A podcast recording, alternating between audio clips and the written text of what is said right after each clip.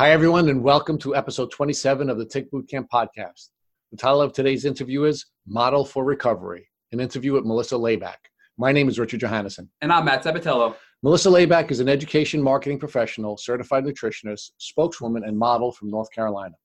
Originally from New England, Ms. Layback moved to California to pursue her modeling career. As Ms. Layback's modeling career began to flourish, both she and her husband began to grow sick. Eventually, their illnesses progressed to the point where they had to move close to family in North Carolina. Melissa Layback's healing journey took a positive turn when she was diagnosed with Lyme disease by Dr. Weston Saunders, aka Dr. Wiggy of the Robin Hood Integrative Health in North Carolina. Utilizing holistic alternative therapies such as ozone therapy, the primal paleo diet, herbal supplements, and EMDR therapy, she began to regain her health. Inspired by her personal battle with Lyme disease, she began to share her healing journey through blogging and Instagram. In her blog entitled The Path to Healing Chronic Neurological Lyme Disease, she shares the 10 steps she took to heal from Lyme disease. Welcome, Melissa back to our program. I'm happy to be here. Thanks for having me on the show.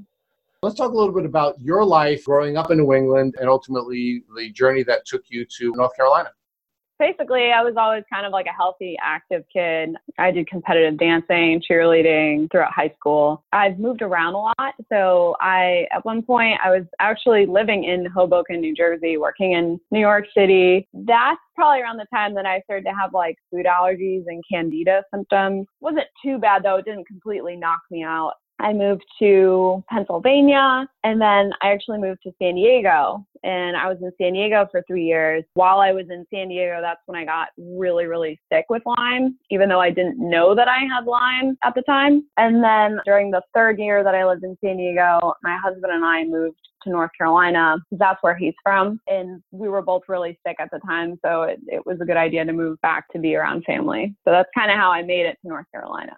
Let's walk back to your childhood. Tell us a little bit about what your goals were when you were growing up. So, I would say that okay. So my grandfather used to describe me as a um, a firecracker. So I've always kind of been like very active, very passionate, getting things done, just like just very enthusiastic about life.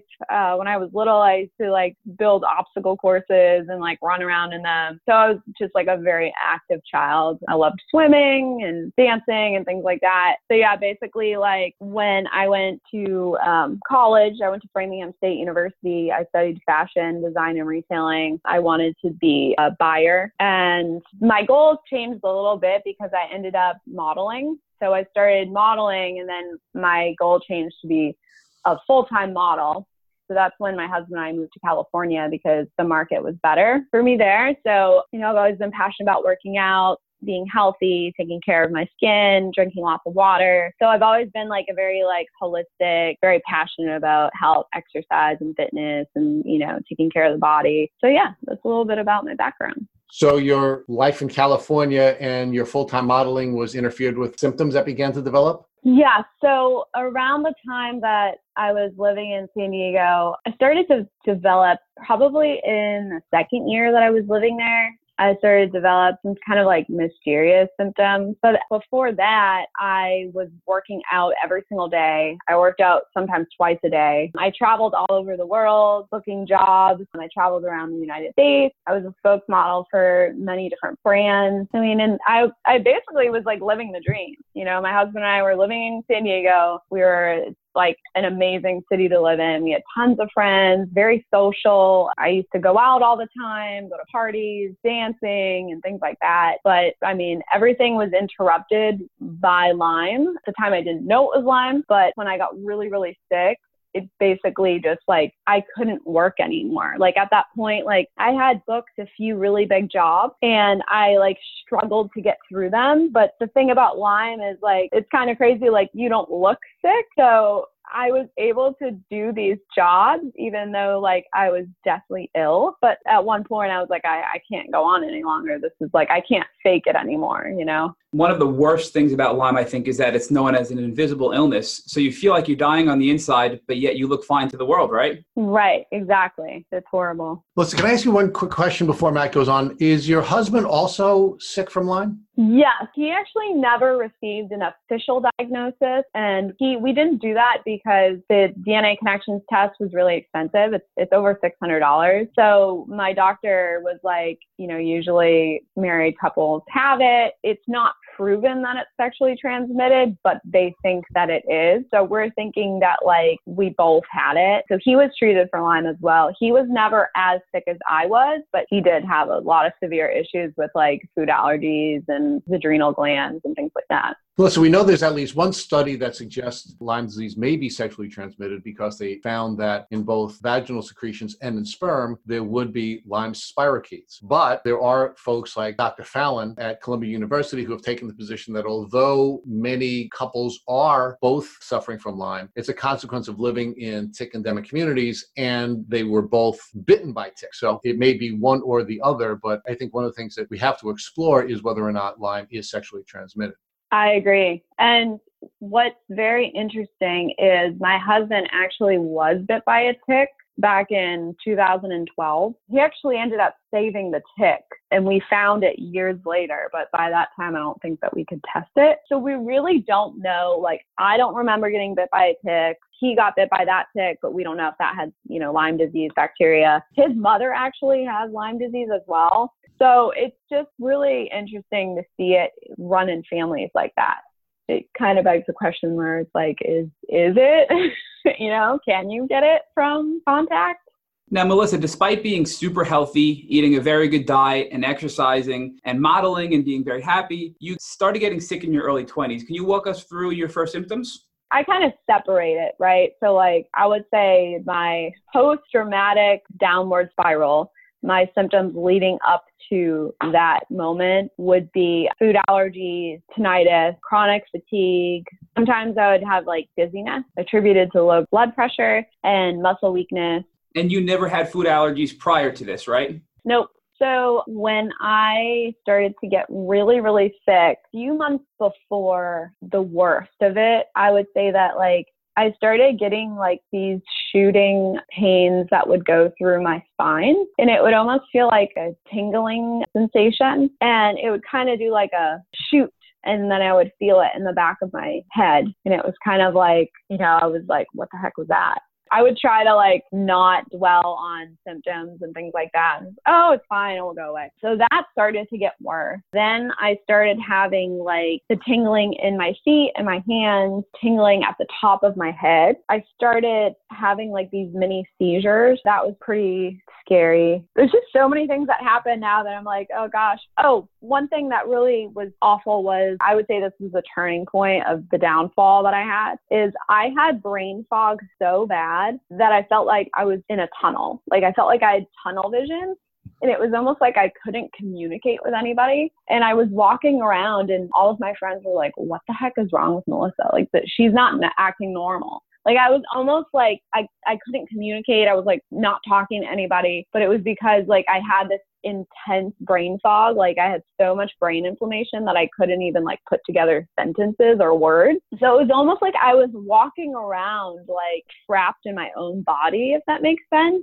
I started to kind of like develop chemical sensitivities. Then what really was the worst part for me was probably like the OCD that sprang up. And I say that it's pure O because I had intrusive thoughts. So I would just have like these like horrible intrusive thoughts that started happening. And I have no no history of mental health illness. So this just kind of like came out of nowhere. I had no idea what was wrong with me. I thought I was going crazy. I later found out that I had tick-borne encephalitis. And then from the whole experience, I had PTSD. Melissa, tick-borne encephalitis is swelling of the brain, right? Yeah. Now, throughout this period where your symptoms progressed from your early 20s up until 26 when you had that crash, were you seeing any doctors to see what was going on with you? I had been back and forth to a couple of holistic doctors. You know, they gave me some herbal remedies for mostly the candida. I started taking like some magnesium for my muscle weakness. But the muscle weakness wasn't that bad until the crash. So I didn't like take it consistently. But I would say that one doctor in particular I went to see after the crash, and that was a referral by one of my very, very good friends in San Diego. And she she told me because I told her about like the OCD, like the intrusive thought and the light sensitivity. And she was like, she's like, you need to go see this doctor. His name is Dr. Winkler. And all my doctors have these like funny names.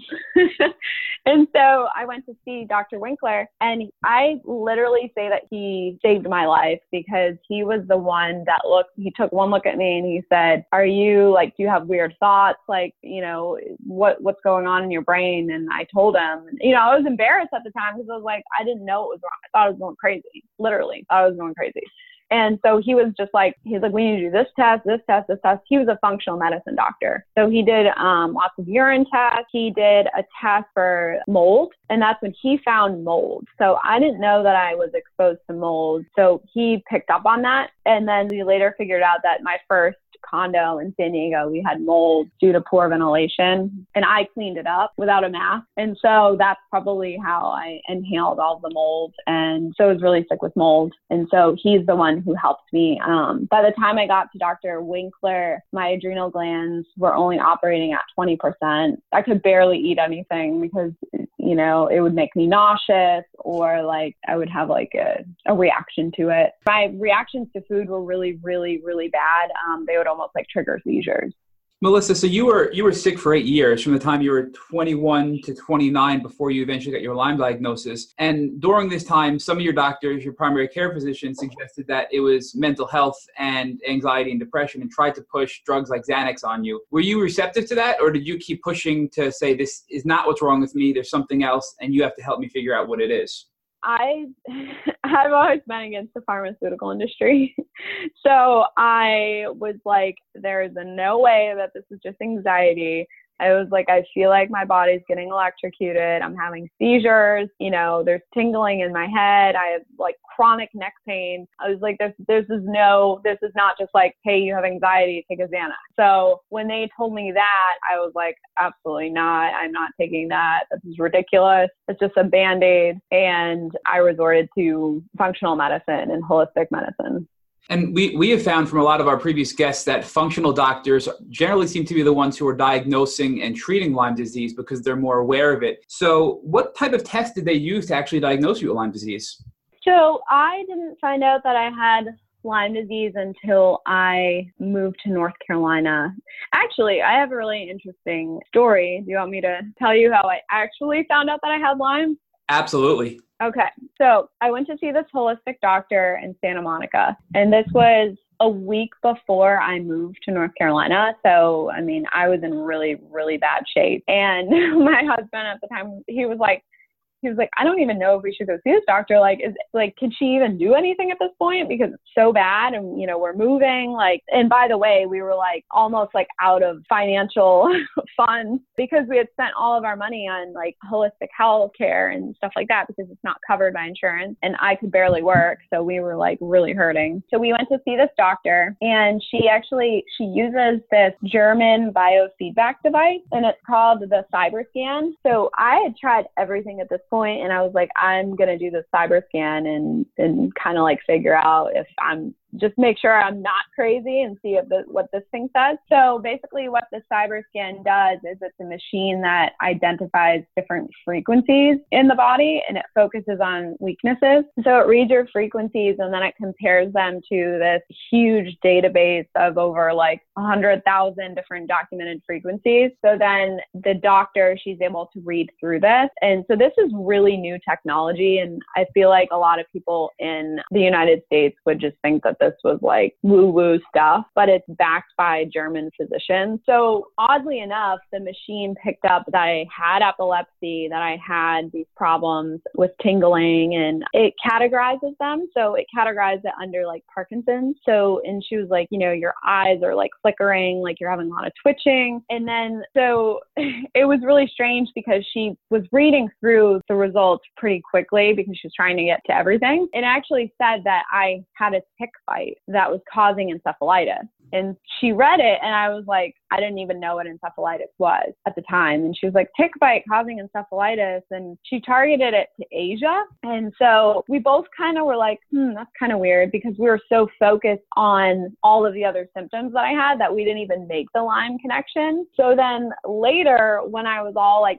settled in North Carolina, and I was like, oh my God, I was like, I think that I have Lyme. I think I have Lyme disease. And I called that same doctor and asked her to go back and review the test. And she called me back and she was like, You're right. Like it, it actually is Lyme disease. And I was like, Okay, I'm gonna I'm gonna go see a Lyme doctor and confirm this. So that at that point I went to see Dr. Wiggy in North Carolina and he wanted me to do the DNA connections test. And so I used that to confirm that I had Lyme. And sure enough, I tested positive for five different co infections, including Lyme bacteria. So, Melissa, Dr. Wiggy is Dr. Weston Saunders? Yeah the PCR test that you got done from DNA Connections was a urine test. And what we find interesting here at Tick Bootcamp is that we weren't aware of it until the previous guest had used it as well. And out of all the states in America, New York is not allowed to use this test. There's a big banner saying to contact the governor of New York to push for this test to be permitted here. So I just think it's very interesting that it seems to be a very popular, successful test for diagnosing Lyme and other tick diseases, yet it's not available here in New York. Yeah, that I mean that's really odd to me that it would not be, you know, a test that every doctor should be using because in particular like the western blot is not good for uh, diagnosing lyme if it's in the late stages because your body's not responding. You've had lyme so long that your body's not creating antibodies for the Lyme bacteria anymore. So that's what the Western blot test for. The DNA connections test, it's a um, DNA test. So it tests your urine. And if you have that bacteria, Lyme bacteria, in your body, I mean, that's a pretty good way of figuring out that you do, in fact, have that. Melissa, one other thing I'd like to back up to is the CyberScan test, the biofeedback. What was that like on your end for the testing? It's obviously not a blood test. What do they actually do to you to run this test? You this sounds kind of like woo woo i know it sounds kind of funny but it i mean this thing actually works. So you put your hand on this device and it basically reads the frequencies of your body. And i mean what's interesting about it is both my husband and i did it and we had totally different outcomes. I had a actually a friend that referred me to this doctor that uses this machine and he was like it knows everything. It picks up on everything. So you can use a cyber scan to kind of like test and see if it picks up on the frequencies. And then, like I did, I actually went and got a DNA test for Lyme. So the cyber scan told me that I had Lyme. And then to verify it, I actually went and got the test and it was correct. And you're not the first guest to use this type of test, the biofeedback test. We had another guest who had shared her experience as well and had major success with the diagnosis and treatment as a result of that. So that's something that I think is really worth looking into for our listeners. Absolutely. Yeah, it's kind of funny. Like some people are super on board with it. Other people look at me like, okay. but hey, it works for me. And if it works for her, then I think it's something that's worth looking into. Now that Dr. Wiggy, and I love calling him Dr. Wiggy, I just love that name. Wiggy what was your treatment plan?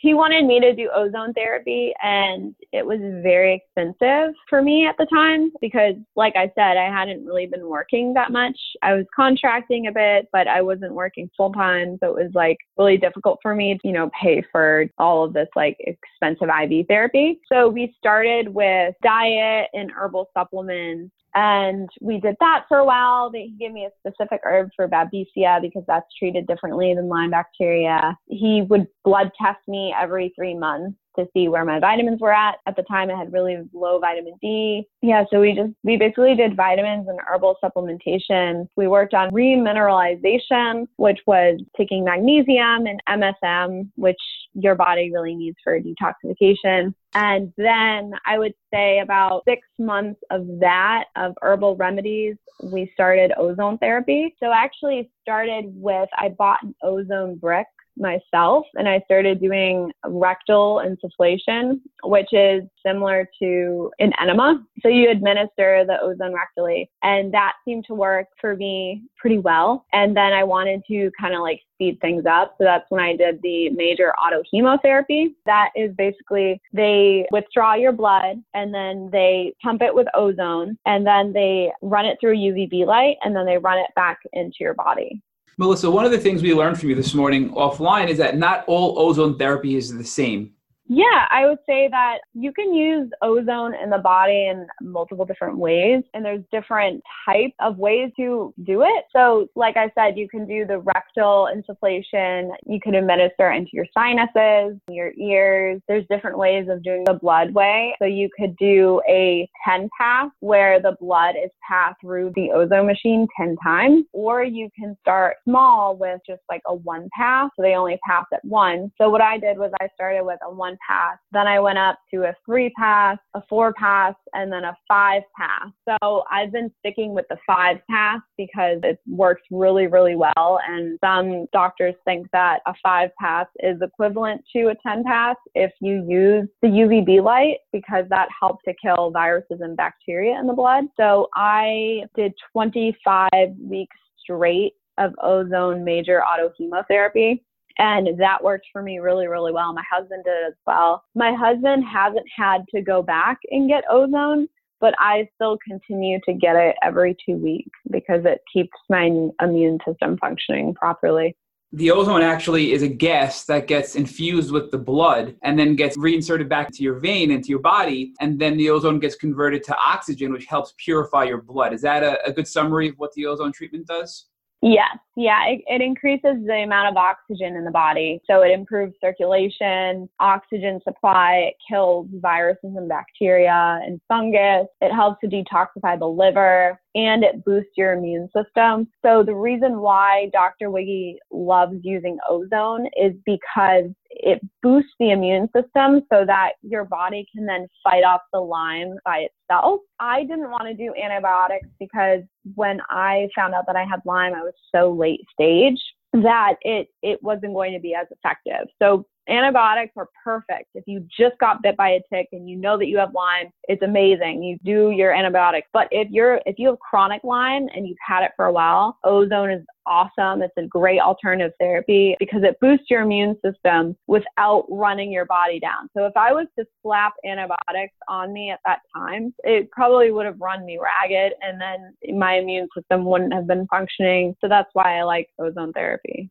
remineralization is something that I'm familiar with with teeth. So can you talk about how it helped you recover?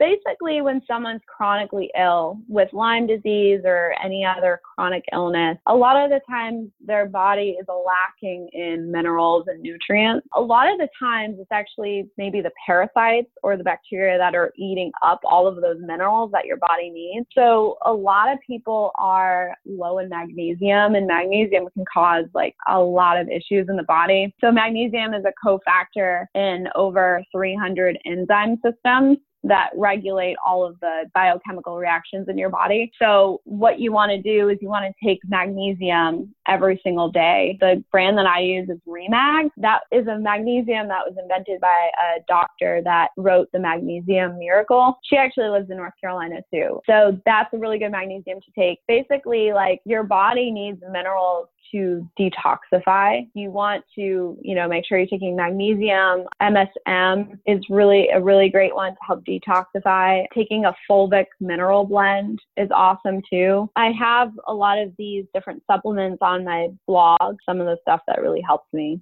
Melissa, another thing that we noticed was you noted that you had PTSD from all your symptoms and from Lyme disease, and you used EMDR as a way to treat the PTSD, which has an 80% success rate. Can you talk more about EMDR, what it is, and how it helped you? EMDR is eye movement desensitization and reprocessing. So it's a psychotherapy that helps people deal with symptoms from trauma. So I had a lot of trauma from all the experiences I had with Lyme.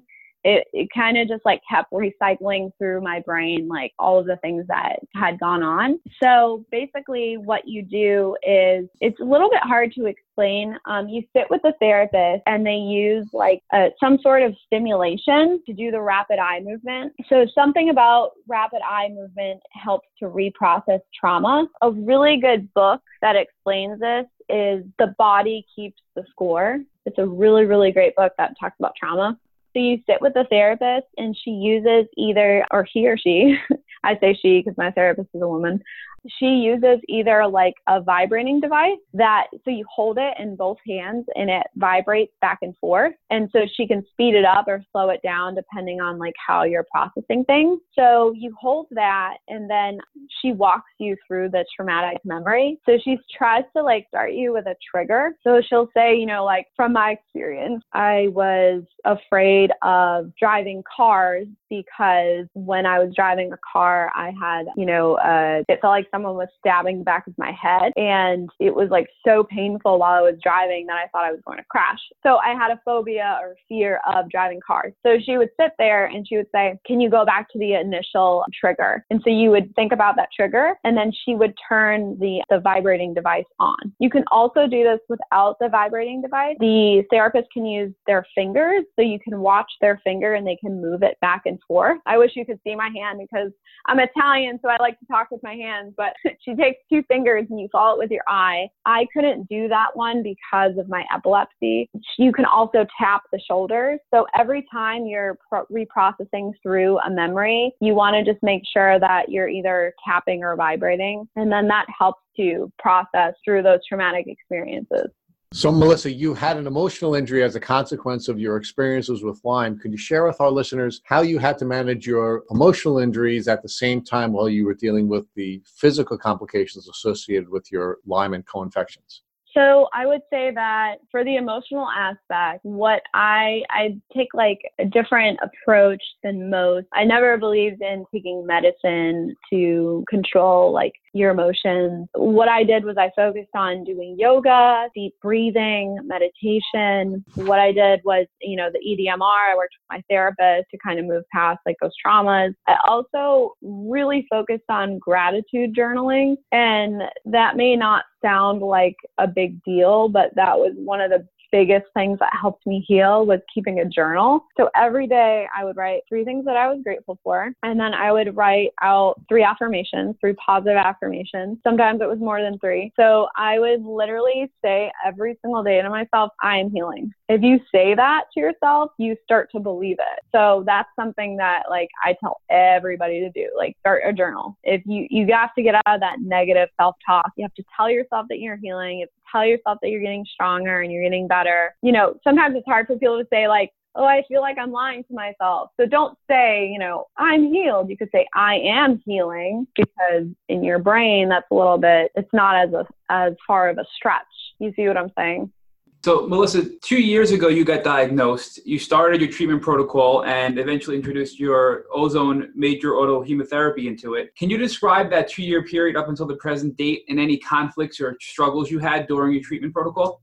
Yes, I would say that one of the biggest struggles that I had was exercise. So I was getting better and I was getting stronger, but I was having this issue where I could not do any physical activity because I was so weak that I just like either couldn't get through the workout or I would get through the workout and my body would hurt so bad that I could like you know, I felt like I got hit by a bus and I couldn't do anything the next day, or my muscles would be so insanely tight that I just like, oh my gosh, I can't work out. Like, this is terrible. This is how it's going to be. Like, this is not an enjoyable experience. The other thing I had an issue with was sweating. So I would say that the first year that I moved to North Carolina, it was a really hot summer and I could barely walk outside without feeling like I was going to pass out. So a lot of the times people with chronic illness or chronic Lyme, they have issues detoxifying and their body doesn't sweat enough. And sweating is the best way to detox.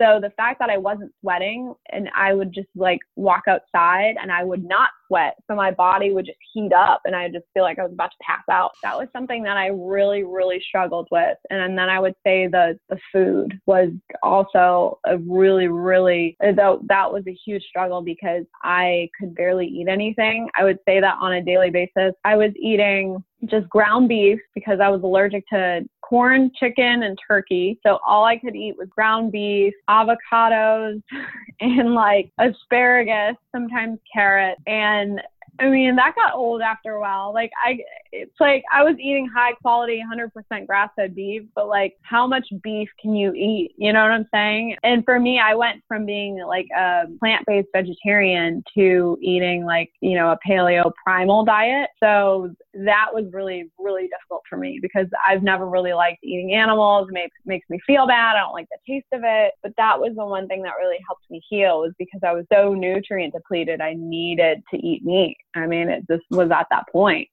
So, Melissa, you, you use a variety of therapies to heal and recover over the past two years from herbs to yoga to the ozone therapy, infrared saunas, probiotics, and CBD oil. One thing that I think is an emerging concept out there is the use of CBD oil for pain associated with Lyme and also anxiety associated with Lyme. So, can you speak to the benefits CBD oil had in your health?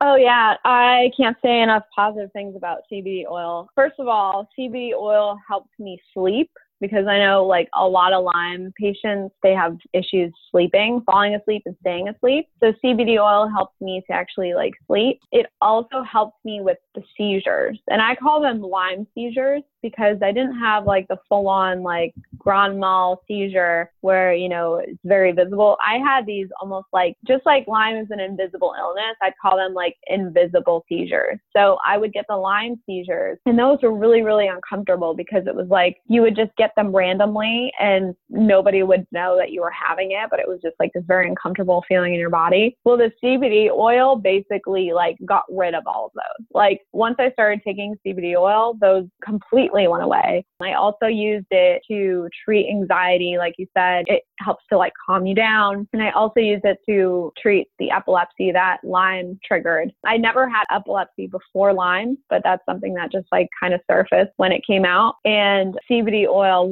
really, really helps with epilepsy. I cannot like suggest it enough. One great thing about CBD oil is it really helps reduce inflammation in the body, and most Lyme patients are struggling with inflammation on a regular basis.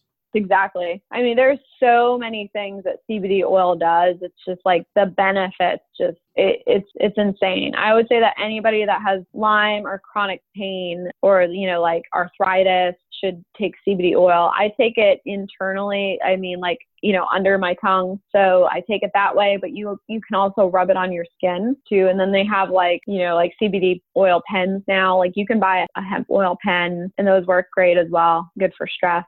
Melissa, how are you feeling today?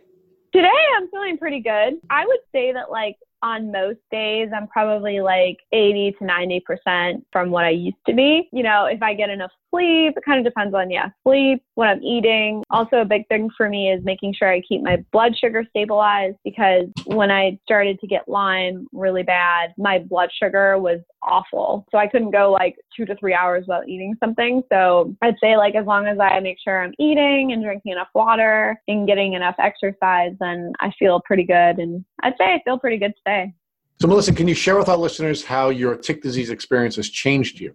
I would say that it's made me a lot more empathetic to those struggling with mental health issues, any chronic illness or chronic pain. It just helps me to understand what's going on in someone's brain. I think like it's made me a lot more curious as to like what's going on in the body. I've always been really passionate about holistic health, but it's taken it to a new level. You know, I'm a certified nutritionist, so I've always been into it, but now it's like I feel like I have this extensive amount of knowledge and I want to share it with the world and I want to share it because I was there. I was basically on my deathbed or about to go into a home where they would tell me that I was crazy. I mean, it was so bad. Like I know what people are going through and I just like it's changed so much because I just want to get the information out there. Like this is what I did and this is what healed me and helped me and like you can do the same thing. So, Melissa, you have created a wonderful, successful blog that shares your experiences with others who are suffering so they can learn from your experience.